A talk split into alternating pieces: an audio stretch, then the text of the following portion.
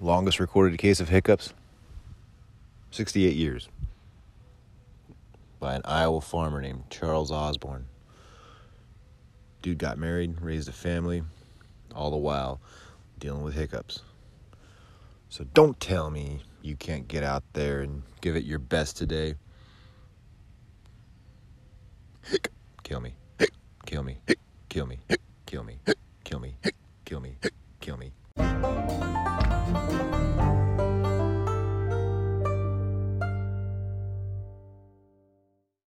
Could you imagine, man? That's insane. Evidently, he got it when he was trying to lift a 350 pound hog onto a hook or something onto uh, uh, when he was uh, on this farm. And uh, yeah, 68 years. Um, died in 1991. Uh, they went away right before he died. 68 years, though. And you know, there's some really good runner up stories, too. There's, um, let me see.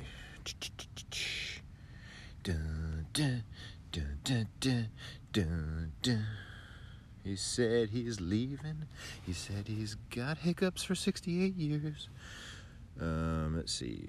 2007, a Florida teenager named Jennifer Mee gained fame for hiccuping around 50 times per minute for more than five weeks. Whoa. Wow. That's almost two per second for five weeks. Five weeks? Uh, Christopher Sands, of Britain hiccuped an estimated 10 million times in a 27 month period. Good Lord. From February 2007 to May 2009? Jesus. His condition, which meant that he could hardly eat or sleep, was eventually discovered to be caused by a tumor on his brain stem. It's pu- it was pushing on his nerves, causing him to hiccup every two seconds, 12 hours a day. his hiccups stopped in 2009 following surgery. Wow. So they're knocking this guy out on the table with anesthesia, and he's just going, hiccup.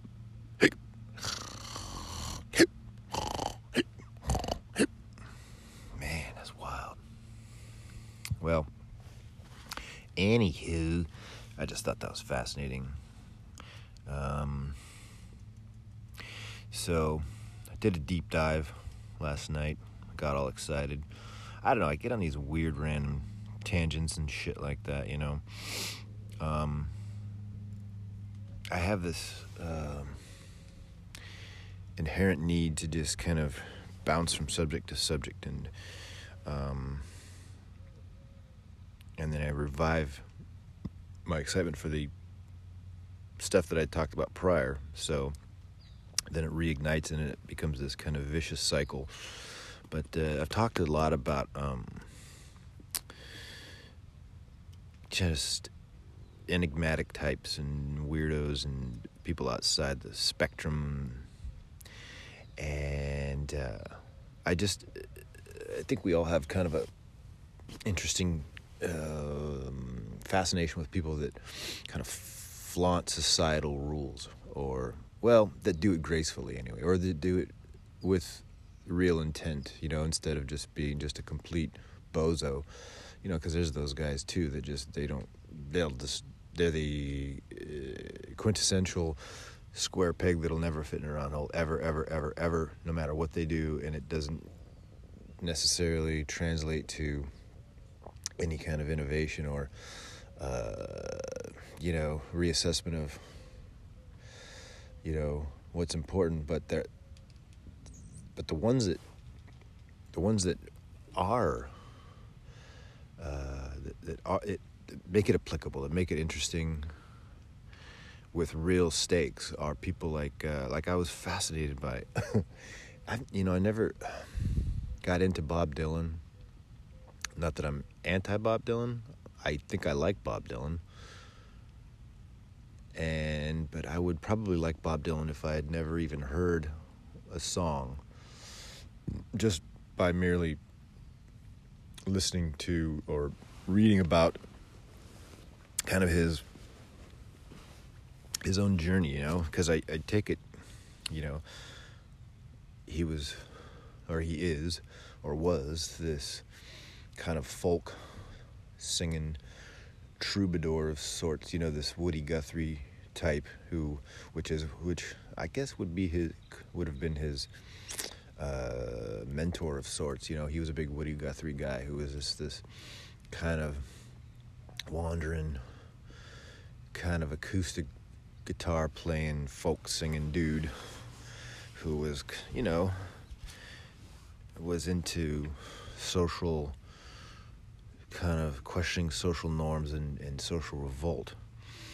And uh, yeah, I mean, we all know, we all know, we all have our own impression of Bob Dylan. We all know Bob Dylan. Bob Dylan is the guy that introduced weed to the Beatles. Um, he's the guy that went electric and pissed everybody, uh, you know, all of his followers off. And that, that, that kind of stuff, I think, is fascinating when you've got so much to lose, but you don't care.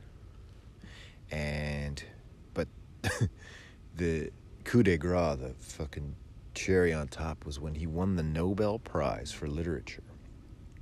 This was when couple years, a few years ago, 2016, 17, something like that. Yeah, I want to say 16 or 17. He did, and he didn't show up for the prize. like, he's like, they're, they're like, hey, you won the most prestigious literary award uh, uh, in the world ever, historically. I'm good. I'm good. You know, you can mail it to me. You know, send it to my PO box or whatever. That's it's like who gives? You know, it's kind of like when I guess maybe when Marlon Brando won uh, the best actor for uh, was Godfather, and he sent a representative of uh, the, uh, the, Native American tribe that he was kind of, you know, uh, develop, creating awareness of. Sent her up to the podium to say that uh, awards are bullshit and you're all bullshit. Academy's bullshit. Movies are bullshit. Everything's bullshit. And that's kind of what Bob Dylan did. He's kind of like gave it a big f- fuck you, like finger to, the, you know, Alfred Nobel and all his cronies, which, whatever, okay. Um, that's pretty punk. And that's pretty sick. And I love it. And, uh, but they're like, you know, can you imagine us being up on the podium, like, and the winner is Bob Dylan. And then nobody comes up. Right on. But shit like that is really, um, it uh, can be uh, it can be there are some really good like i always kind of venture off into these weird movie uh, recommendations and there's a movie that kind of epitomizes a lot of that uh, not a lot of that, but uh, uh, the essence of that. And it's kind of an obscure movie, which I, I find fascinating, fascinating that it was as obscure as it was, and I don't know why. I'm sure there's some kind of political or business reasons behind it. But this movie called, if you ever get a chance to watch The Big Picture with Kevin Bacon, it's so fucking good. Um, but it's about this dude, uh, this uh, filmmaker who just graduates from film school and he kind of gets put through the process of trying to get his first film made which is his personal uh, they're always like some it's a personal thing you know. I guess typically directors you know have there's a lot of personal uh, investment. Uh, you know maybe they write their own script and then they want to get it made. And so they're comfortable with the material maybe or something. Anyway so the story goes you know he gets just gets put through the mill he just get he, just goes from agent to agent and then studio to studio and he's just facing just humiliation rejection from each place until finally he just gives up and uh, starts doing his own thing uh, gets a job just kind of shakes it off and then reinvents himself and becomes like, um, and then gains complete control until he finally gets to make his own the movie he wanted to make, which is a real clean version of probably the system itself, but it's it's a fucking awesome movie and it's funnier than shit.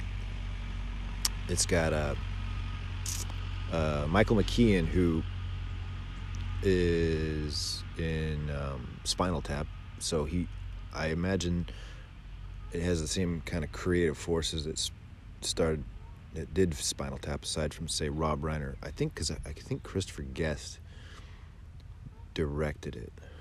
I think, who was the uh, the other lead in Spinal Tap, and then Michael McKean, but.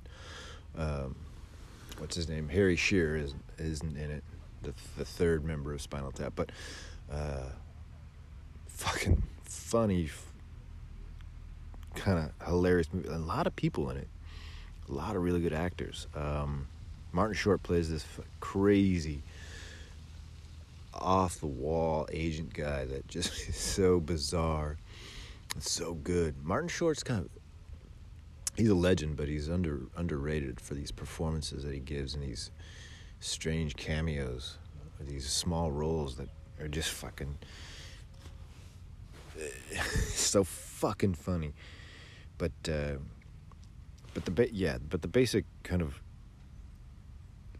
thing is do what do what it is that you want to do and find a way to monetize that and, and, and, and be successful off of that, off of being what you want to do. You know, don't succumb and don't give into some system and get yanked in and pulled in and then get just become, you know, fodder for the mill.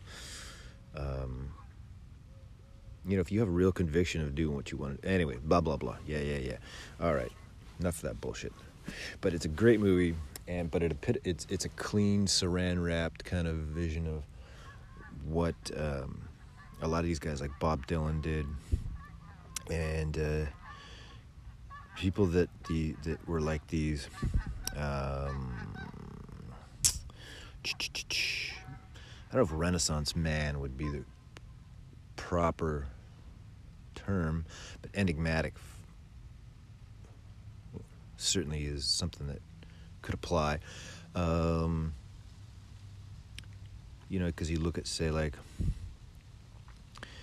uh, a guy like uh, Thomas Pynchon, the writer, who wrote this book, Inherent Vice, which they made a movie on, um, which is one of the best, strangest movies I've ever. It's hard to watch because it's so convoluted, but um, Uh, the the movie is pro- I, I I'd say that the reputation for a movie like that pre uh, precedes itself with a reclusive type like Thomas Pynchon, who writes this book Inherent Vice, which is about this guy, this kind of pothead detective who pieces together kind of this strange crime in LA, and it's kind of like if you watch Big Lebowski on acid. And and it's got Martin Short in it, who plays a strange and uh, eccentric character.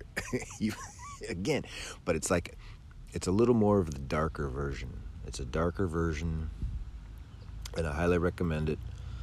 But it's a darker vision of an eccentric, funny, strange uh, I don't know, it's like a crime novel on acid, which is a lot what Big Lebowski was too. With that, I don't know, Big Lebowski was was like a, a loose adaptation of like The Big Sleep, like a you know Raymond Chandler style kind of crime thriller, but wrapped in this podhead eccentric bowler who calls himself the dude, the dude abides, being very undude. But um, but these guys, these guys that are behind the scenes, you know, that it, it um, creates this mm, this huge um, I don't know this cool anticipatory uh, experience, right? Because of their because of their enigmatic reclusivity. Thomas Pynchon, uh, Bob, eh, Bob, yeah, Bob Dylan's just he's just out there, but um, but those people to me are are are, are fascinating. Um, I, I started getting on this Leonard Cohen thing yesterday. Who else? I've I've it's another guy. Uh, Leonard Cohen to me is like he's like the Canadian Bob Dylan. Um, Bob Dylan called him the number one. What did he call him? Uh, the number one singer song, or the number one, the number one something to do with like the most compelling, um, kind of enigmatic. How did he put it? It was perfectly. It was perfectly expressed by what what Bob Dylan said. He said, let's see, da, da, da, ba, ba, bum. Bob Dylan compared him to, um, oh, where is he?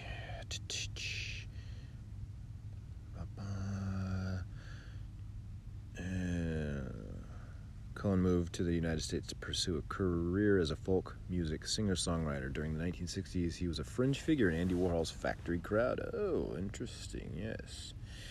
Um, let's see. Yeah, just an interesting dude.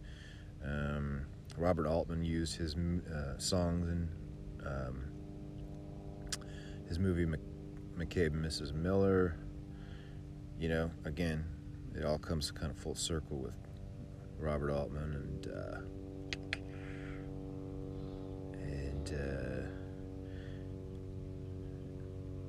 Andy Warhol and Bob Dylan and Andy Warhol and Bob Dylan and uh, okay.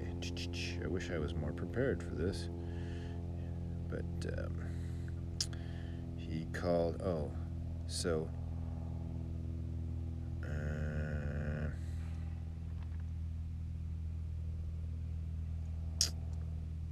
just a real fascinating figure. Kind of did his own thing. Kind of decided to do what he wanted to do. And then did it. And didn't give a fuck where it took him. Um, Jesus, he got a lot of. Um, here he goes. Okay, so he's one of the most. Okay. Cohen's overall career in popular music by asserting that he is. And keep in mind, this guy started as a poet, okay? And, um, which is a pretty lateral transition into songwriting if you know how to play an instrument. Um, most fascinating and enigmatic singer songwriters of the late 60s, second only to Bob Dylan and perhaps Paul Simon. Um, Bob Dylan was an admirer, describing Cohen as the number one songwriter of their time. Dylan described himself as number zero. pretty cool. Uh, so Bob Dylan's knocking. Bob Dylan doesn't knock on anybody's door, and when he's giving you praise like that, I mean, say what you want about Bob Dylan. Think what you want about Bob Dylan. Bob Dylan doesn't give a fuck. But when Bob Dylan's going out his way to address something about you, that's pretty cool. You know, that's something. Um,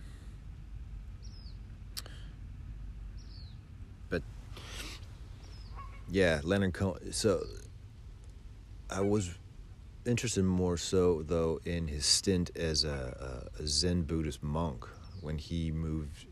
He lived up in um, at the Mount Baldy Zen Center in the San Bernardino Mountains, uh, about 40 miles outside of LA, uh, from like 94 to like 99, for like five years.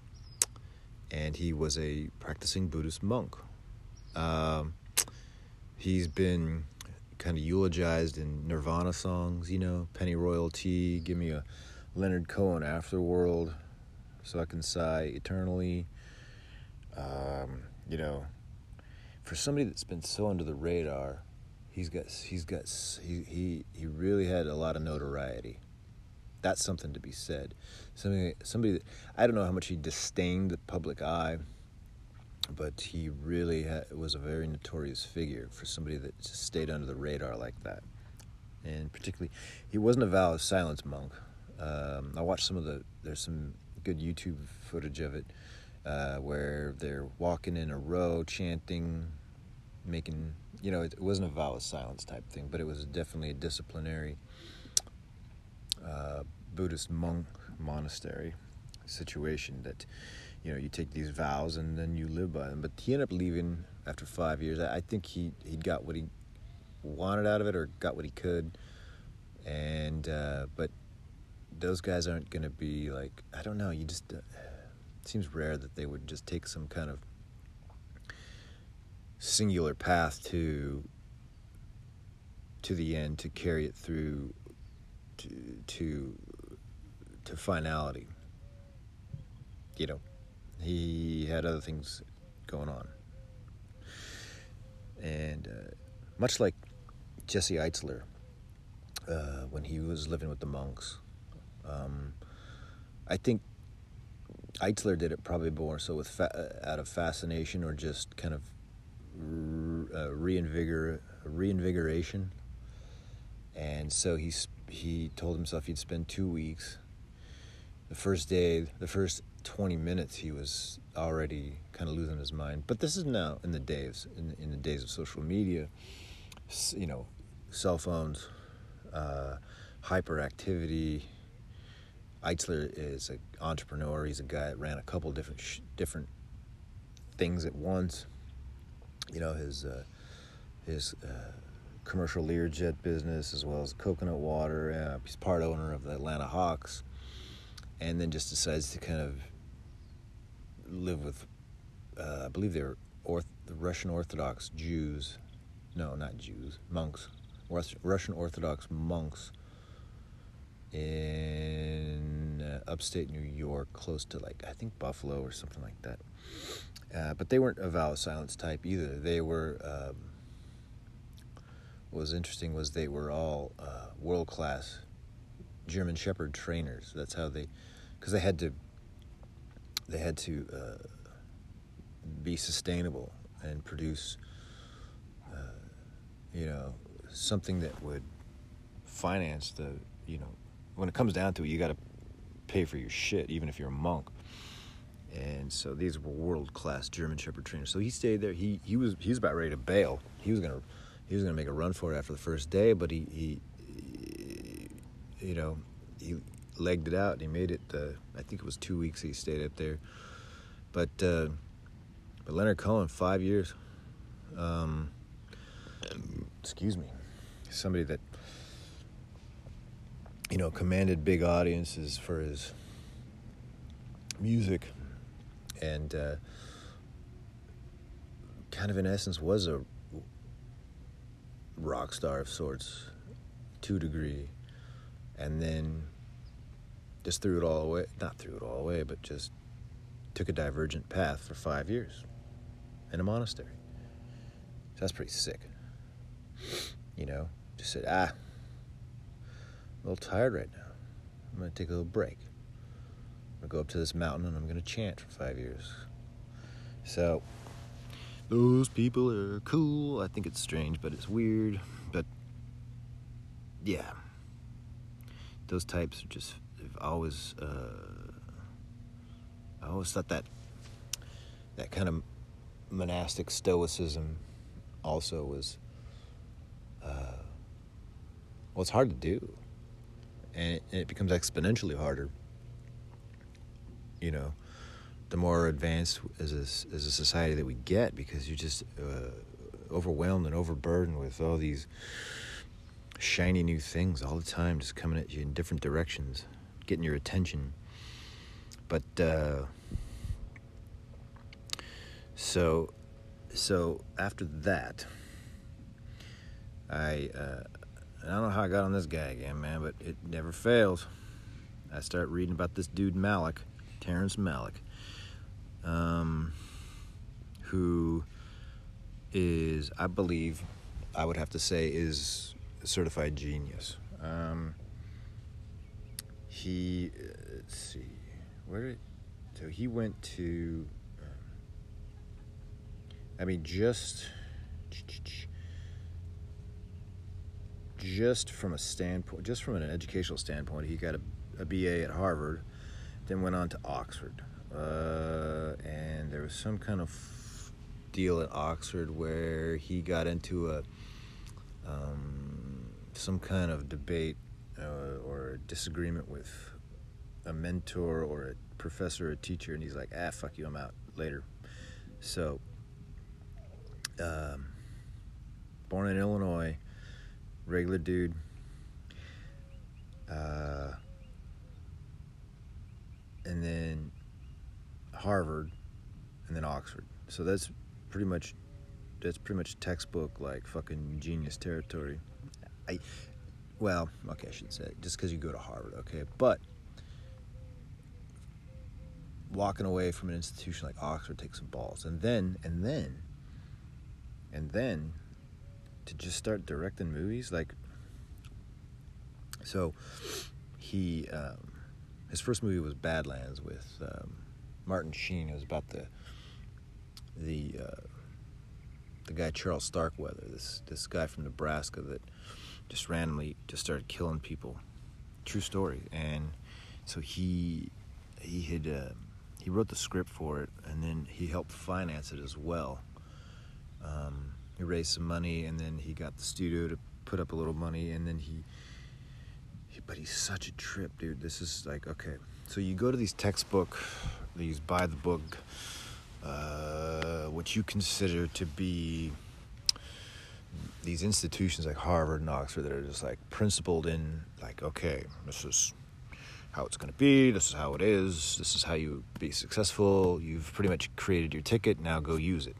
And this guy threw that all. He's just like, fuck it. I'm going to go make movies. Um, and I'm going to do it my way. And he's so out. He's so fucking out there. Um, one, one example of that is uh, this guy. Uh, I remember I pulled up this interview with this guy, this Thomas Lennon, who's uh, he's the guy that um, he's in like Reno 911 and uh, I Love You Man. He plays. He's kind of an up. He he looks like a. Uh, he looks like he'd be. Um, he plays like the. Uh, the gay guy in I Love You Man, who's like um, you know really well dressed, fit, and uh, very well spoken, which is how, who this guy is. But somehow, okay, so when so when Malick was making this movie, Knight of Cups, um, first of all, Malick should have stopped after this third movie because that's he created this air of air of of, of like uh, you know this again it's this enigmatic kind of presence you know it's like what's what's what's what's with this guy for one why does he only want to shoot at dusk? Not at dusk, but like when the natural colors, when the sun, that that natural light era time of the day, when it's like six o'clock and the sun's just blazing across the, the horizon and creating this voluminous natural light. That's what he, his first two films were, were, were basically bathed in that. Just all all this huge natural light because he had you know he's very um, again, very off the cuff type, instinctual. Uh, here's the script. If anybody needs it, I'm going to throw it right in the garbage. Don't worry about this. Do what you feel. If you don't feel it today, that's cool, man. That's cool, man. Uh, so he get so he uh, so he made um, Badlands. Then he made Days of Days of Heaven with Sam Shepard and Richard Gere, which both of which are considered to be uh, by you know various uh, film institutes to be two of the top 50 movies ever made. Okay. And then he went on a 20 year hiatus. And then he came back and did Thin Red Line with Sean Penn and um, and uh, uh, you know Woody Harrelson and uh, Adrien Brody and Jim Caviezel and you know these monumental uh, again it's like the you know, people that are coming out of the woodwork to, to work for this guy for virtually nothing if anything to get paid. You know not concerned whether they get paid or not. They just want to work with this guy because he's so out there because he's so out there right? And and and so so if he'd made those three that would have been just like wow but that's not how things work right? Okay so it's like thomas pynchon you know? Now after thomas pynchon started with uh, his first book was uh, was v. Was it v? Yeah which is a, a by itself is a oh it's a hard one. Then gravity's rainbow which is everyone started nobody's finished a lot like james joyce's ulysses and then Crying of Lot 49, which is I read that in college. Good good book. I didn't uh, didn't grasp it right away, nor nor should you, nor will you. And then if he'd have stopped there, he'd have been just this the ultimate mystery man, right? But something creeps into these guys' skulls, and they're like, ah, I got more in me. I got more to do. I got more to say. I got more to write. I got more to film. I got more to see so they creep back into the fold, and then they start writing stuff like Inherent Vice, Vineland. Vineland was really good. Vineland is more uh, Thomas Pynchon's Vineland. I think it takes place up in uh, Humboldt County, if I remember, um, or Mendocino County, or but it's fast. It's uh, but it's more digestible than say Gravity's Rainbow, right? But uh, so you go back to this guy. Okay, so you go back to uh, old fucking Terrence Malick here. Um, he creeps his way back into the woodwork after 98 that was that was thin red line okay so after 20 year hiatus he he busts out thin red line okay again one of the best movies ever you know ranked but in the top 50 of all time you know he just has this knack his first three films right of which the third one is made after a 20 year hiatus. So then he, he works his way back into the fold and he starts making these other movies like uh, To the Wonder, which was autobiographical, and then Tree of Life, which is this. Uh, I guess I guess it's pretty phenomenal stuff. Um, Tree Life has Brad Pitt. It won the Palme d'Or, the Best Picture at Cannes Film Festival but it kind of goes on this huge from what i gather and uh, i know it probably sounds like i'm full of shit because i probably am but it really takes on this kind of 2001 space odyssey epic where he goes off on this strange nature tangent where you just have these long episodes of just sweeping uh, uh, sweeping um, segments of just raw nature and uh, you know the natural world and and and, and these are themes that, are, that he explores in his in his movies but uh, I think that was ranked one of the top 50 you know he's got like 49 of the top 50 movies of all time okay? So the dude he's and but but each and, and naturally each production well particularly the first two um, Badlands and Days of Heaven were, uh, you know, halfway through, like a lot of the crew was quitting. They're like, "Fuck this guy!" Like, I don't get it. Like, they didn't quite understand his kind of outside the box type, situ- you know, his thinking and, and the way he you know he would only shoot certain times of the day.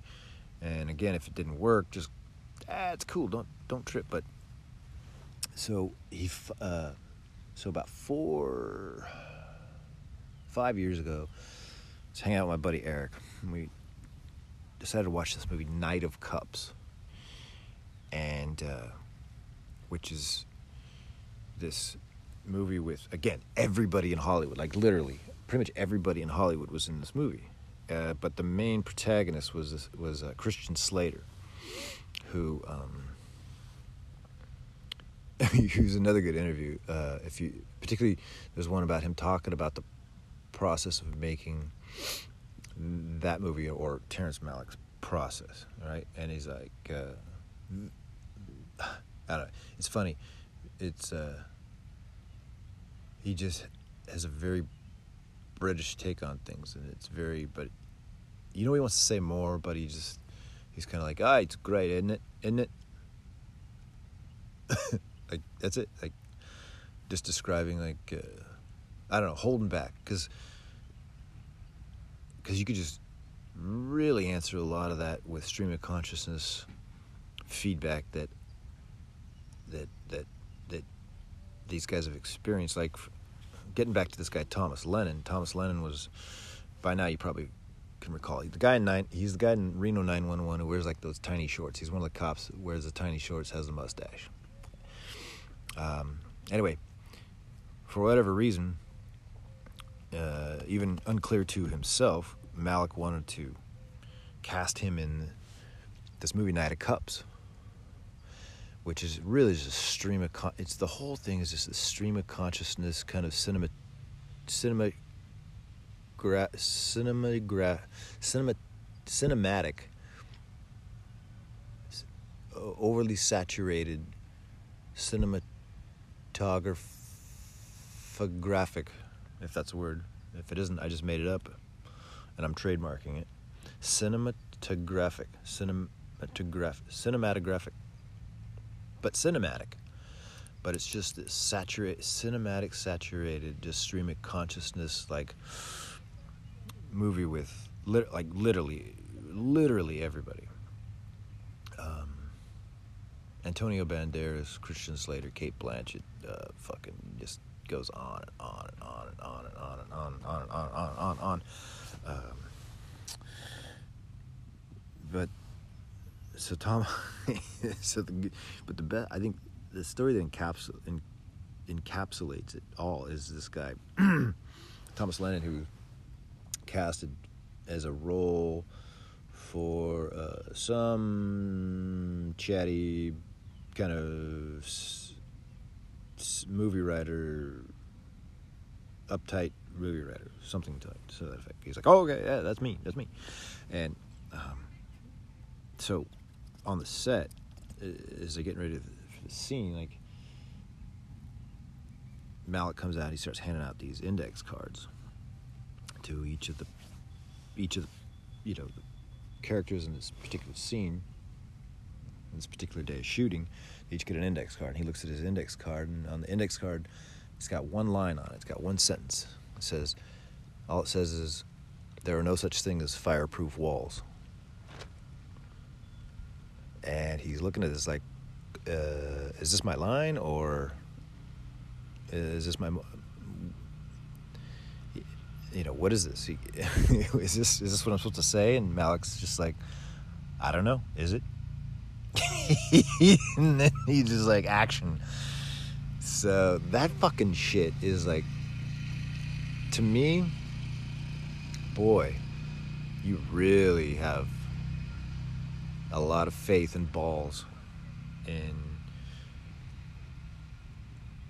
you know the strength of your or the command of your abilities and what you want to get out of each performer, right? And so he went on to say like they went through LA and filmed about 11 hours of of footage, and uh, but in the end, he uh, in the end, it was it was um, all he all he was all he was in was about a sentence and a half of dialogue in the final cut of the movie after filming 11 hours of footage. That's like so it's good that uh, so so Christian Bale, you know, he puts it eloquently and poignantly where you could be it if you're in a Terrence Malick movie and you go through that process, you could be you don't know by the end of the movie you could be the lead or you might not even be in it. like that's incredible. Particularly something like Christian Slater, who's like, um, who's notorious for being like that, that guy, that uh, what do you call it? a method, kind of a method, maybe a method, you know, um, one of those deals where he's like doesn't break character the whole the whole time, you know, he's one of those guys, and uh, so for him to say like by the end of the editing process, you might be the lead or you might not be in it is fucking.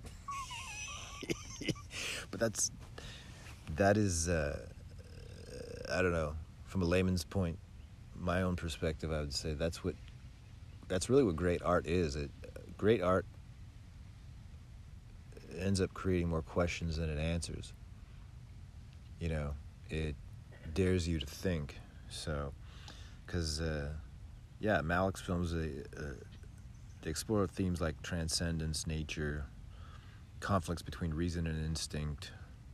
You know that goes back to like Badlands, reason and instinct, because this guy Charles Starkweather, who uh, doesn't go by the name in the movie, but Martin Sheen is this this this kind of mass murderer type who is probably struggling between the reason and the instinct to do what he's doing, but they're typically marked by big, broad philosophical and spiritual overtones. Like that's where the, you know, the overview of like these big natural shots, these long, wavy shots of like wheat fields and you know this natural, the sun, sunny natural, natural light that's just splashing into each frame. Uh, as well as the use of like uh, these meditative vo- voiceovers from uh, each of the characters, but the stylistic elements of the the guy's work have inspired like really divided opinions among a lot of uh, film scholars and audiences. Um, you know, some say his films, well, they really give him a, a, you know, they really are in awe of the cinematography and the aesthetics, of course. But others found like lacking plot and character development, and that, and that, but that, that's where that's where he gives you that's where he gives you that slow burn. He doesn't he doesn't force feed you what's what he's trying to say if he's trying to say anything. He's trying to he's trying to treat you like an adult. He's trying to treat you like he's giving you respect by allowing you to form your own take, right? Does that make sense? Um, you're going to take from it what you take from it. So why why set in stone, you know, the characters you know, perspective when anyway. But that's also, you know, if you look at it, I mean, he splits the crowd. Uh, he cre- and that's you know he creates debate by splitting the crowd like like any like a successful politician, you know, like these motherfuckers, these fucking soulless scumbag politicians that you know united we stand, divided we fall. But they divide the fuck out of everybody, don't they? Most politicians do. And they do that deliberately to create debate for distraction, right?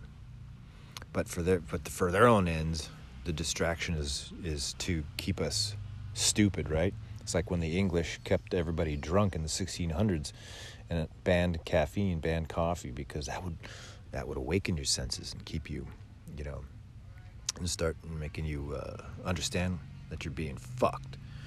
But uh, so so you got to give it give it up for a guy like Malick who when he splits his crowds, he de- it's I would think it's very deliberate. I think he's a genius, and uh, but that creates the debate. That's like Banksy, you know, when he's you know Banksy doesn't do anything in museum. You know, the first thing that Bank I think the first thing Banksy did was he glued his own work. He walked into like the Tate Gallery or something in London and just glued his own work to the wall.